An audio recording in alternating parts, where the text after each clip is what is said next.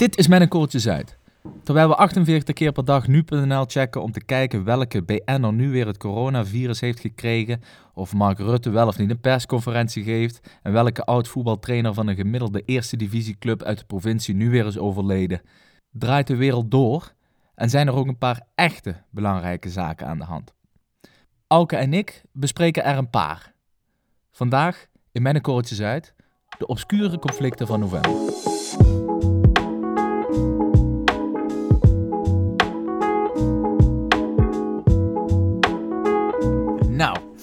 Ik eh, zet de microfoon aan en Auke die zegt tegen mij: Waar wil je over beginnen?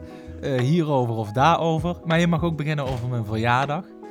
Eh, mij daar dus op wijzend dat ik hem nog niet met zijn verjaardag gefeliciteerd heb. Dus bij deze voor het publiek en iedereen. Auke, gefeliciteerd met je verjaardag. Hoe oud ben je geworden? Dankjewel. 29 jaar en jong. Dat is potdomme wel oud hoor, moet ik zeggen. Nou, nou, nou. rustig. Hey, 29 jaar. Waar is, je, waar, waar, waar, is je hond? Waar zijn je kinderen? Waar is je twee huis... Eh, wat is het? Een huis onder twee kappen. Twee kappen onder een huis. Waar is je verlengde auto van het, van het merk Volkswagen of Volvo? Kom eraan. Kom welke voetbalclub zitten je kinderen? nou, eh, daar uh, zeg je me wat. Want uh, de eerste stap die ik uh, wil nemen is het nemen van een krantabonnement. Kijk, ik woon nu in Italië, in Milaan. Veel luisteraars zullen dat weten, maar niet iedereen wellicht. Uh, maar het plan is om toch weer naar Nederland te komen. en ehm, ja, daar hoort een krantabonnement bij, ja. dacht ik. Ja, ja, ja. Um, en ik vroeg jou, ja, wat, wat zal ik eens doen? Wat is nou een goede? Maar we raakten eigenlijk een beetje in een discussie over wat voor, wat voor kranten er nou goed zijn. Ja. Want ik, ik opperde NRC. Mm jij zegt, wij hebben die hier thuis. Ja. Maar ja, ik, je vond het maar niks.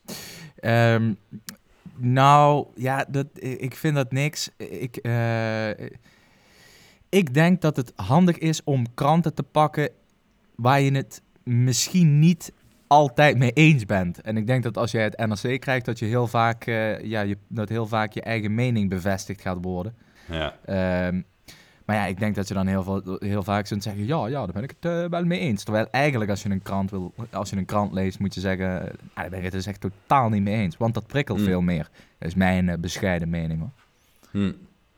Ja, dus bij deze eigenlijk de vraag aan de, aan de luisteraar. Wat is nou een goede krant? Ik wil niet een, een rolklap een goede krant die wel, wel prikkelt. Die wel met wat interessante invalshoeken komt. Nou, ik ben dus benieuwd wat we nu in de DM ja. krijgen. Maar ja. goed. Nou, stuur ons een berichtje op onze Instagram, Korreltje Zuid.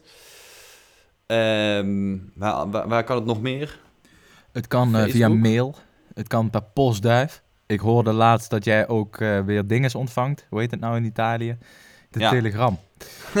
dus dat kan. Nou, er zijn eigenlijk allerlei, er zijn allerlei middelen om ons te bereiken.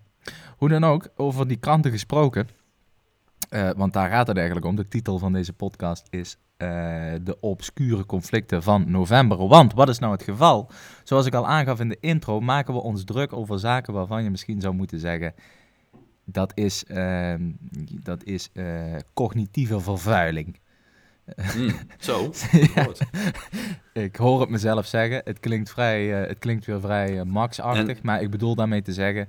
We lezen zoveel... Of ik, ik spreek even voor mezelf. Ik lees zoveel dingen de hele dag door. Als ik weer die nu.nl-app aantik. Of whatever voor een app. Twitter of, of, of voor mijn part The Guardian. Die allemaal artikelen publiceren waar je echt niks wijzer van wordt.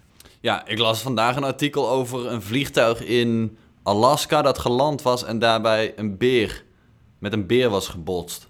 Dat is leuk op zich, leuk feitje. Leuk nieuwsartikeltje.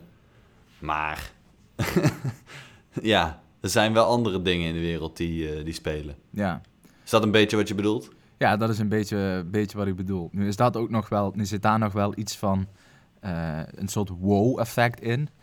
Maar mm -hmm. ja, het feit dat uh, Boris Johnson geen symptomen heeft, ja. Maar dat hij in contact is geweest met een COVID-patiënt. Nou, dat, dan denk ik, jongens, met alle respect, maar krijg ik daarvoor nou een melding?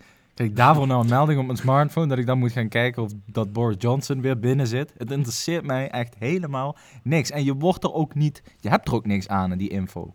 Snap je? Het, is geen, het, is, het is loze info. Het vult alleen maar je, je, je dag met allerlei gekke platitudes. Oké, dan gaan we dus vandaag een, een aantal conflicten bespreken.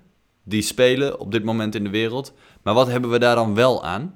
Aan conflicten die in ver wegistan uh, de kop opsteken. Wat je eraan hebt is, is even eh, misschien niet zo heel uh, belangrijk, maar het gaat even over de nieuwsvalue, de nieuwswaarde van de artikelen die worden geschreven.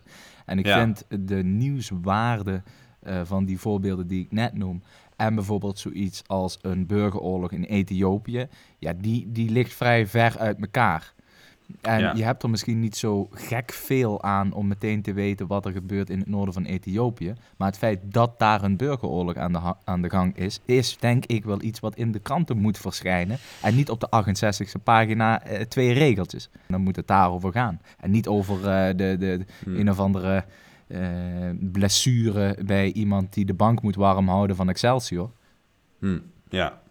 Nou, en, en de eeuwig terugkomende discussie. Um, we hebben natuurlijk enkele weken geleden eh, het uh, verschrikkelijke nieuws gekregen dat die docent in Frankrijk, in Parijs, onthoofd uh, was vanwege mhm. een, uh, een, cartoon. Um, diezelfde week of twee weken later zijn er een man of 50 uit mijn hoofd in ja. Madagaskar onthoofd. Nee, in Mo Mozambique.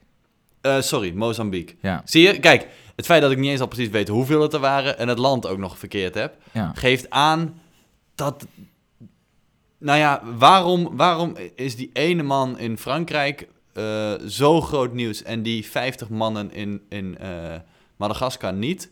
Mm -hmm.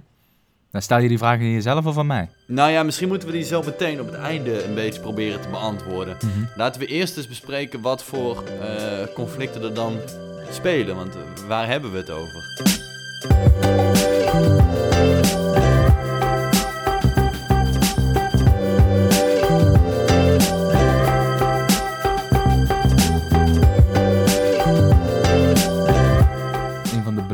Belangrijkere conflicten dat is natuurlijk in Nagorno-Karabakh. Daar hebben wij al een podcast over gemaakt vorig jaar. Waarin we mhm. aangaven dat dat in principe een soort, uh, ja, hoe noem je dat? Een stealth conflict of zo? Of een, of een, of een cold conflict. Waar dat frozen. Een frozen conflict, ja, sorry. Een frozen conflict.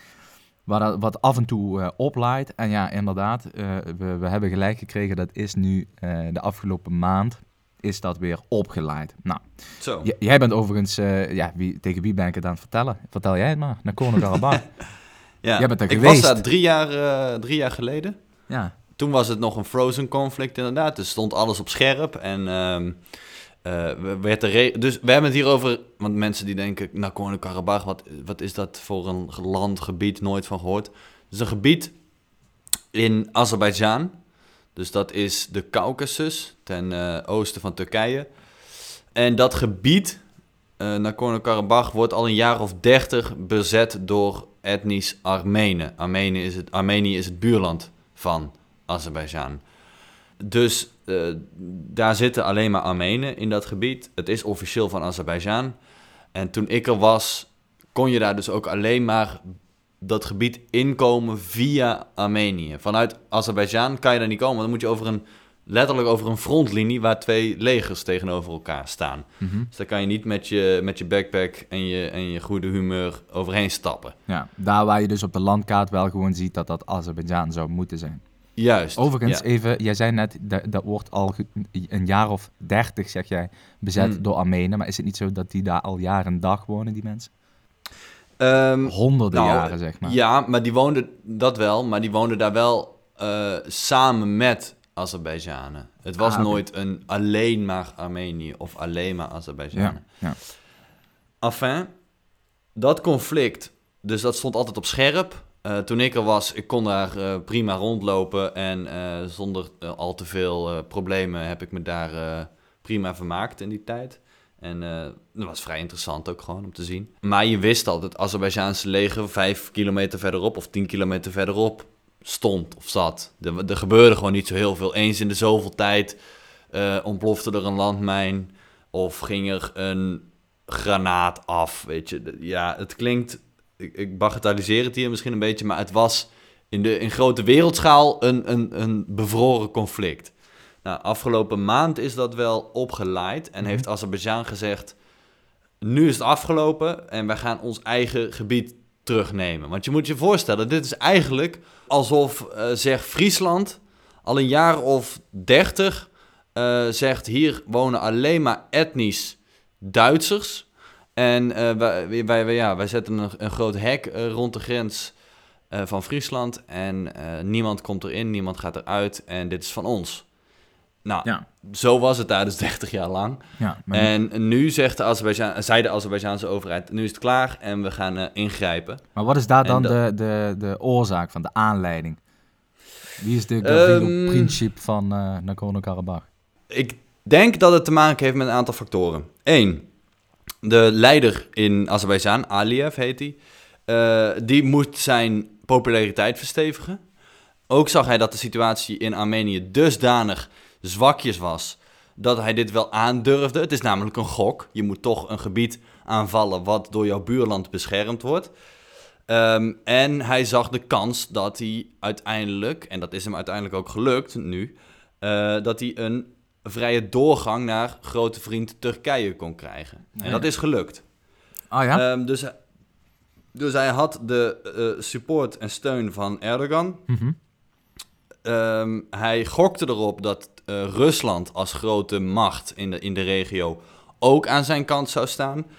En, um, en hij dacht, als ik dit goed aanpak... en hij wist sowieso dat hij militair veel sterker was dan eh, de Armenen... Uh, dan kan ik hier een snelle overwinning boeken. Ja. En dat, ik moet zeggen, dat is hem redelijk goed gelukt. Hij heeft niet het hele gebied terug... maar hij heeft uh, een aantal dorpen terugverdiend. We hebben het hier trouwens over een het is natuurlijk een vrij klein en bergachtig gebied. Uh, ik weet niet, er wonen 150.000 man uit mijn hoofd. Dus het is geen werelds gebied. Maar, en ik denk, denk dat dat de belangrijkste overwinning voor Azerbeidzjan is, is dat ze een doorgang hebben weten te krijgen naar Turkije. Een direct doorgang.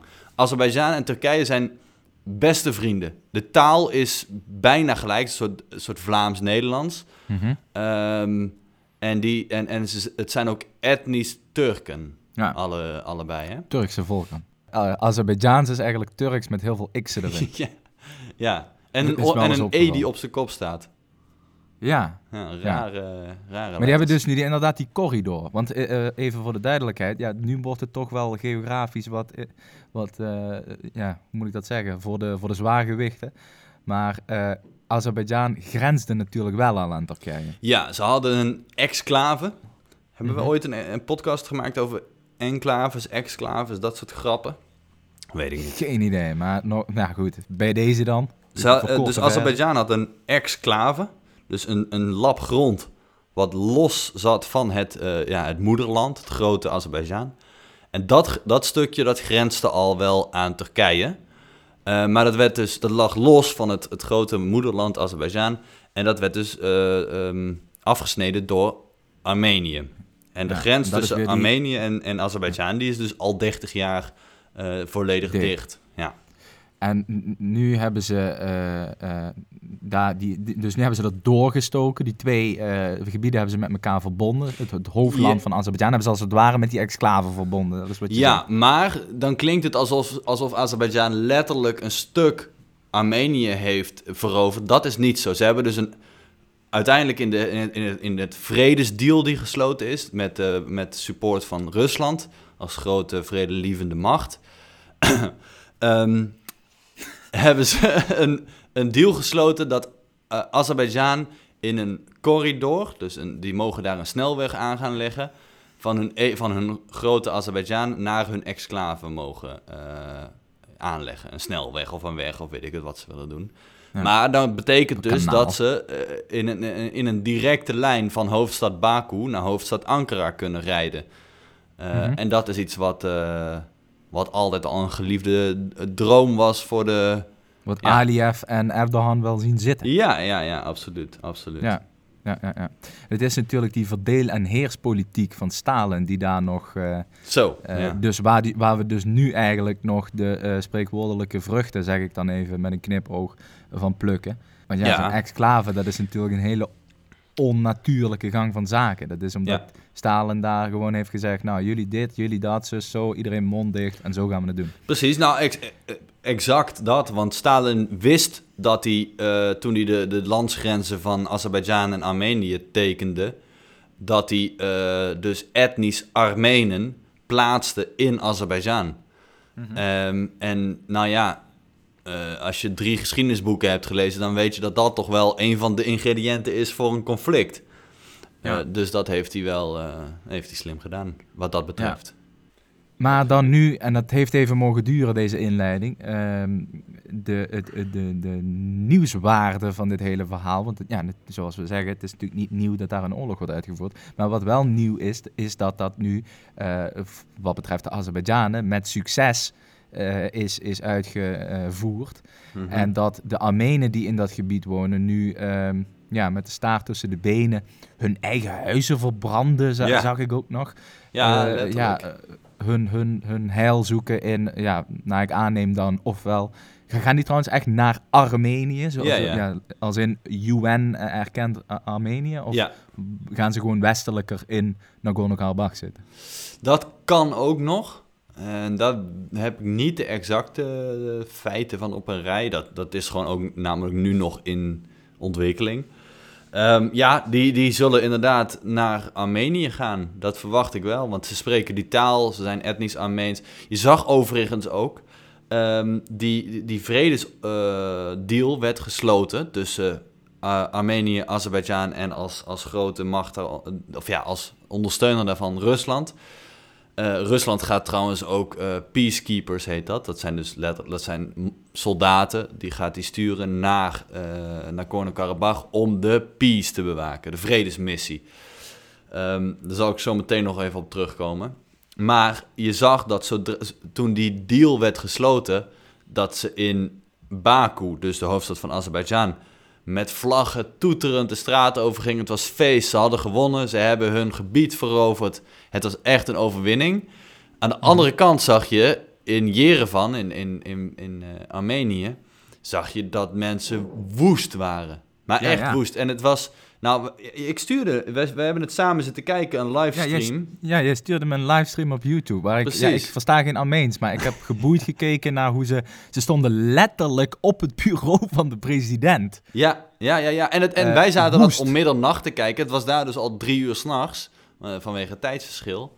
Ja, ja. Eh, ze waren woest, ze zijn het parlement ingestormd en hebben alles kort en klein geslagen. Ja, ze hebben toch een, eh, een moordaanslag ook vereideld op, hun, uh, op die president? Ja, ja, ja. ja die minister-president? Uh, ja, die, dus... heeft, die moest vrezen voor zijn leven. Want ze, hij heeft zijn handtekening gezet onder een deal...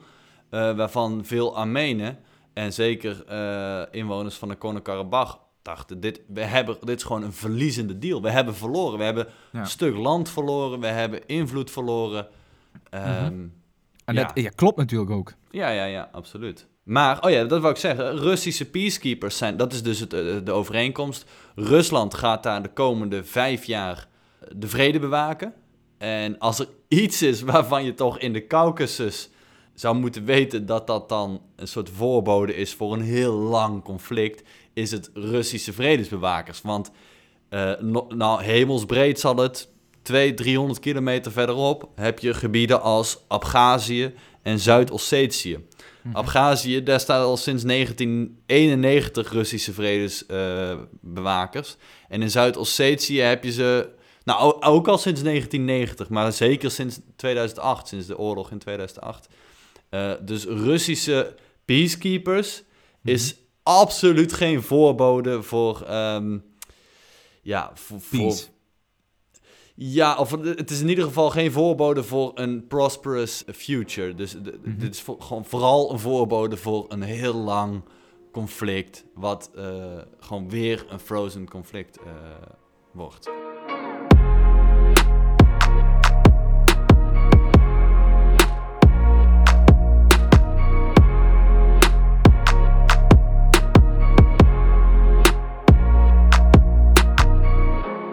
Dan, ehm, want dit is natuurlijk Nagorno-Karabakh. En jij als Caucasus-kenner en uh, als reiziger in dat gebied hebt natuurlijk veel verstand daarvan. Ehm, maar er is deze november ook in Ethiopië zijn. Ik weet niet of je daar eh, dingen van gelezen hebt. Maar hmm. in Ethiopië zijn ze ook aan het. Ehm, ja, dat is een, het is eigenlijk een burgeroorlog. Dus niet een oorlog tussen twee landen, maar het is eigenlijk een oorlog tussen een, een gebied in Ethiopië, het noorden van Ethiopië en de Ethiopische en Eritrese regeringen. En ik denk dat dat weer zo'n voorbeeld is van conflicten die ons eigenlijk uh, in eerste instantie niet zoveel interesseren, omdat het hmm. gewoon schering en inslag is in, in die hoek van de wereld. Ja, dat interesseert ons niet. Die, ja, ik denk, je kijkt ernaar, je hoort ergens, uh, uh, nou, er is weer daar hmm. een bom gevallen en daar zijn weer militairen bezig. En dus lezen we daar niks over. Dat is, weer die, dat is natuurlijk een beetje een soort self-fulfilling prophecy. Als het ons niks interesseert, dan gaat nu.nl of de Telegraaf daar ook niet over schrijven. Wat raar is, want daar zijn nu al bijna 200.000 mensen ontheemd die naar Sudan vluchten. Hè, dan, moet je dus, dan is de situatie heel schrijnend hoor. Als je, als je vlucht, als het land waar je naartoe gaat vluchten, als dat Sudan is, ja, dan, dan gaat er iets stevig mis. Ja, maar ja, oké, natuurlijk. Maar dat is natuurlijk ook dat die jongens en meisjes daar niet uh, de eerste beste Ryanair-vlucht stappen en uitstappen in uh, Parijs-Charles de Gaulle om daar hun hel te zoeken. Het is ook gewoon geografisch logisch dat ze dan als eerste in Soudaan aankomen, toch? Ja, nee, dat snap Je kan ook gewoon naar het zuiden van Ethiopië vluchten. Ja, maar nou... Het zegt dus iets over Ethiopië. Uh, maar het conflict in Ethiopië heeft, uh, voor zover ik het begrijp, voornamelijk te maken met um, de etnische minderheden tegenover de etnische meerderheid. En het zuiden van Ethiopië, die ook de president heeft afgeleverd, um, staan dus tegenover het noorden. En dat is het conflict. Dus ik denk niet dat je zo makkelijk dan maar even naar het zuiden loopt. Want dat is de vijand. Nee, akkoord, akkoord. Het gaat hier dus over de regio Tigray. En het, uh, ja, het schrijnende in dat soort gebieden is op het moment dat er een conflict ontstaat, hè, dus dat als er een, dan is het ook gewoon meteen een humanitaire crisis. Ja. Omdat uh, je überhaupt de aanvoer van uh, eten, drinken, gewoon primaire levensbehoeftes, et cetera, die is daar überhaupt al moeilijker dan in Deventer. En zoals ik al zeg, en ik zeg dat uh, niet, niet om hier uh, grappen te maken, maar als je dus naar Sudan vlucht, het is inderdaad niet dat je dan op een Ryanair vliegtuig stapt en je heil gaat zoeken op een plek waar het wel fatsoenlijk is georganiseerd. Want ook in Sudan zijn die situaties natuurlijk onrustig. Mhm. En ik vraag me af in hoeverre zij 200.000 Ethiopiërs uh, kunnen opvangen. Nee, dat, dat, wordt een, dat wordt weer een schrijnende situatie. Ik verwacht dat dat een beetje hetzelfde wordt als dat je in, uh, nou dat is dezelfde regio, in Kenia ziet. Daar zitten al sinds uh, begin jaren 90 miljoenen Somaliërs die gevlucht zijn. ja, destijds was je de oorlog in Soma Somalië. En die, zitten, die zijn gevlucht, zitten in Kenia, zitten in, in ja, wat zijn het, vluchtelingenkampen, maar je kan het ook krottenwijken noemen. Het is Mhm. Eh, het is intens sneu, treurig en armoedig. En ik, ik acht de kans groot dat je hetzelfde nu gaat zien uh, met ehm, Ethiopië, Soudaan en Eritrea, die misschien ook nog betrokken gaat worden in dit conflict. Maar dit conflict is natuurlijk helemaal nieuw. Daar hebben we natuurlijk niet zo informatie, zoveel informatie over als over Nagorno-Karabakh. En dat moet allemaal nog een beetje uitkristalliseren met de mensen die er verstand van hebben. En overigens ook de correspondenten die daar zitten in dat gebied. En de journalisten en, en dat soort ehm, mensen die daar verslag van doen. Die zeggen dat het echt wel een, um, een, een, pittig conflict kan worden. Waar we dus in het Westen ook weer... Uh, uh, ja, de resultaten van zullen zien in de toename van uh, vluchtelingen uit Ethiopië. Dan is er nog helemaal aan de andere kant van Afrika. En ik zeg helemaal aan de andere kant, omdat dat echt helemaal aan de andere kant is. En dat ligt dus extreem ver uit elkaar. Nu weet ik dat Afrika voor veel mensen één pot nat is, maar hè, wij schatten onze luisteraars nogmaals hoog in. Die weten precies waar alles ligt. Mauritanië, uh, de westelijke Sahara en Marokko. Mm -hmm. Dat is eigenlijk de westkant van, uh, van Afrika. Um, daar... Dat is, het, dat is ene stukje in Afrika, als je een wereldkaart krijgt met allerlei, weet ik veel, dat, de statistische data, dan is altijd de westelijke Sahara samen met Groenland grijs gekleurd, en, en, want, daar is no data. Ja, ja maar er woont ook uh, bijna niemand. Ja. Dus er wonen wel een paar nomaden, maar voor de rest... Uh, en ja, en ik denk een dorstige genoeg. Maar over het algemeen wonen daar weinig mensen. Maar toch uh, wordt dat, worden die gebieden uh, ja, om de zoveel tijd uh, weer eens binnengevallen door ofwel Marokko. nee, ja, eigenlijk voornamelijk door Marokko. En Mauritanië die ziet dan natuurlijk een, een Marokko die, die optrekt, die komt dichterbij en die zien dat dan niet zitten. Maar wat, is er aan de hand, wat is er aan de hand in, in de westelijke Sahara? Nou, de westelijke Sahara is eigenlijk, uh, vindt Marokko Marokkaans. En ik denk dat de meeste andere landen het daar ook wel mee eens zijn. Ook omdat het een dusdanig oninteressant gebied is dat mensen zeggen, nou weet je, hè, let it be Morocco. Nou, wat is er dus aan de hand? Uh, Marokko die wil, um, ja, die wil eigenlijk gewoon een weg openen naar Mauritanië. Maar dan ligt daar, in, uh, dan ligt daar natuurlijk de westelijke Sahara tussen. En dat is in een groep het Polisario Front. Mhm. Ehm, en het is een soort ja, onafhankelijkheidsbeweging, een soort ehm, ja, ja, onafhankelijkheidsbeweging. En die, willen die, woestijn graag voor zichzelf hebben. Ja, ja. Uh, ja, je zegt dat uh, grappig, maar dat klopt inderdaad. Die zien dat niet zo zitten dat Marokko daar zomaar overheen walst met een legertje om daar een ja, een, een, een, weg te openen naar Mauritanië. En er wordt er wel handel gedreven en er valt natuurlijk geld te verdienen. Uh, en daar hebben ze uh, eh, 30 jaar geleden een keer een, een, een ceasefire, een wapenstilstand uh, voor afgesproken. De Marokkanen en, de, en, en, dat, en, die, en die verzetstrijders daar in de westelijke Sahara. En die is dus deze maand verbroken. Dus die zijn, het is geen grootschalig conflict natuurlijk, maar het is wel weer hommeles. Mhm. Ik kan me helemaal voorstellen dat mensen nu luisteren en zeggen: Nou, weet je, dat is dus echt niet newsworthy. Hè? Ik bedoel, dat ze in de westelijke Sahara. Jij zegt zelf: die willen die woestijn voor zichzelf houden. Hè? Dus je zou zeggen, of wij zouden zeggen: het gaat nergens over. Het is een zandbak. Uh, maar blijkbaar gaat het dus wel ergens over. Hè? Het, gaat, het gaat dus blijkbaar over uh, toch de economische waarde van dat territorium daar.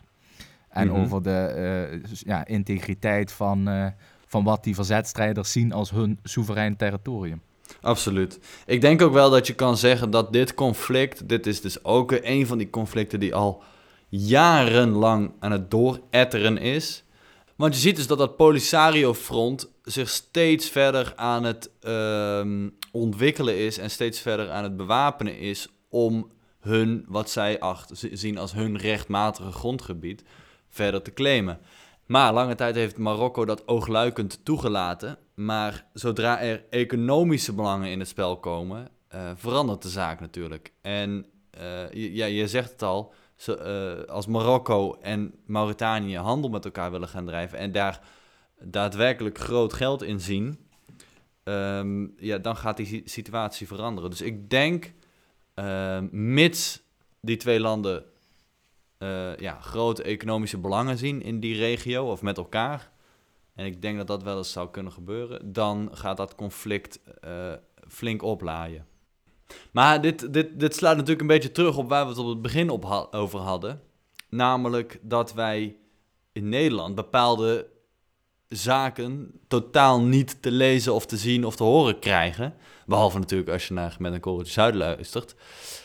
Um, en ja, ik zei in het begin, waarom was... Uh, en ik denk ook niet dat het onterecht was overigens hoor. Dat de zaak in, die in Parijs speelde over die docent die was onthoofd... dat dat zulk groot nieuws was. Maar uh, twee weken later de 50 mannen in Madagaskar die onthoofd werden... was ja, niet praktisch mannen, geen nieuws. Mensen. Was gewoon geen nieuws. Nee, was, ge was geen nieuws. Um, ja, en uh, waarom? Ja, ik denk dat we daar als conclusie uit moeten trekken dat het ons gewoon niet boeit. En daar kunnen we heel lang en heel moralistisch over lullen. Maar het boeit ons gewoon niet wat er in Madagaskar gebeurt. Terwijl Parijs... Mozambique. Nee, het was Madagaskar. Het was Mozambique. Kijk, dat is dus ook het, dit is het hele punt. Zelfs met een korreltje Zuid krijgt niet de juiste informatie tot zich. Mozambique. Maar kijk, het komt er dus op neer dat jij en ik ehm, een idee hebben bij hoe Parijs ervoor ligt. En wij kennen, we kennen ook een docent Frans. Maar Mozambique, dat, dat is zo ver van ons bed. Daar zijn we nooit geweest. Dat, wij kennen die mensen niet. We weten niet wat ze daar s'avonds uh, eten. We weten niet hoe mensen daar s ochtends wakker worden. We weten niet wat voor taal ze daar spreken. Dat boeit ons gewoon niet. Nou, dan, en daar kun je heel lang over... Ja, nee, dat snap ik. Hè? Dat, dus daar kunnen we een lang moralistisch verhaal over houden. Maar dan zie ik in ieder geval nog een flinke uitdaging voor met een koortjes uit weggelegd. Om toch uh, die, die horizon wat te verbreden van, uh, van, de, mhm. van in ieder geval onze luisteraars. Maar het liefst ook mensen die hier nog niet naar luisteren. Ik heb altijd het gevoel gehad zelf dat het ontzettend boeiend is om te kijken wat er in uh, nou, Congo gebeurt. Of in of in, of in, of in Japan gebeurt, of in mhm. Italië gebeurt van mijn part. Dus ik, ik ja, ik, ook het nationale nieuws. Ik denk dat ik ga stoppen met dat te lezen. Want wat, wat nu weer een uitspraak is geweest van Thierry Baudet. Of, um, of Jesse Klaver. Of Jesse Klaver. Of uh, wat, uh, welke, welke uh, Jan, Jan, ik wilde Jan Lul zeggen. Maar ik bedoel, welke Jan met de korte achternaam. Uh, nu weer de, de Grand Prix van, van uh, Jekaterinenburg heeft gewonnen. Ja, dat is allemaal info. Daar heb ik niks aan. Maar wij zijn natuurlijk ook mannen van het internationaal uh, bestel. Hè? Wij vinden dat leuk. Dus, ja, nee, dat, is waar. dat is waar. We raden ook niet iedereen aan om nu meteen uh, hun NOS of nu.nl app te verwijderen en jezelf te isoleren in een hutje op de hei. Absoluut niet. Doch, zullen wij je wekelijks spekken met uh, boeiende internationale obscure zaken. Dus um, abonneer je zeker even op deze podcast. Volgende week zijn we er weer met een ander uh, obscuur conflict. Een ja. uh, interessante zaken. Of gewoon iets grappigs. Kan ook, hè? Absoluut. Dames en heren, u wordt wederom bedankt.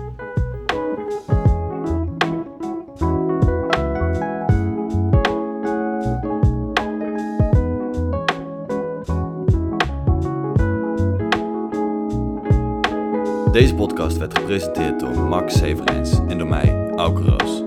De intromuziek is van Antal van Nie. De cover art is gemaakt door Jules Jansen. kijk voor meer informatie op korreltjesuit.nl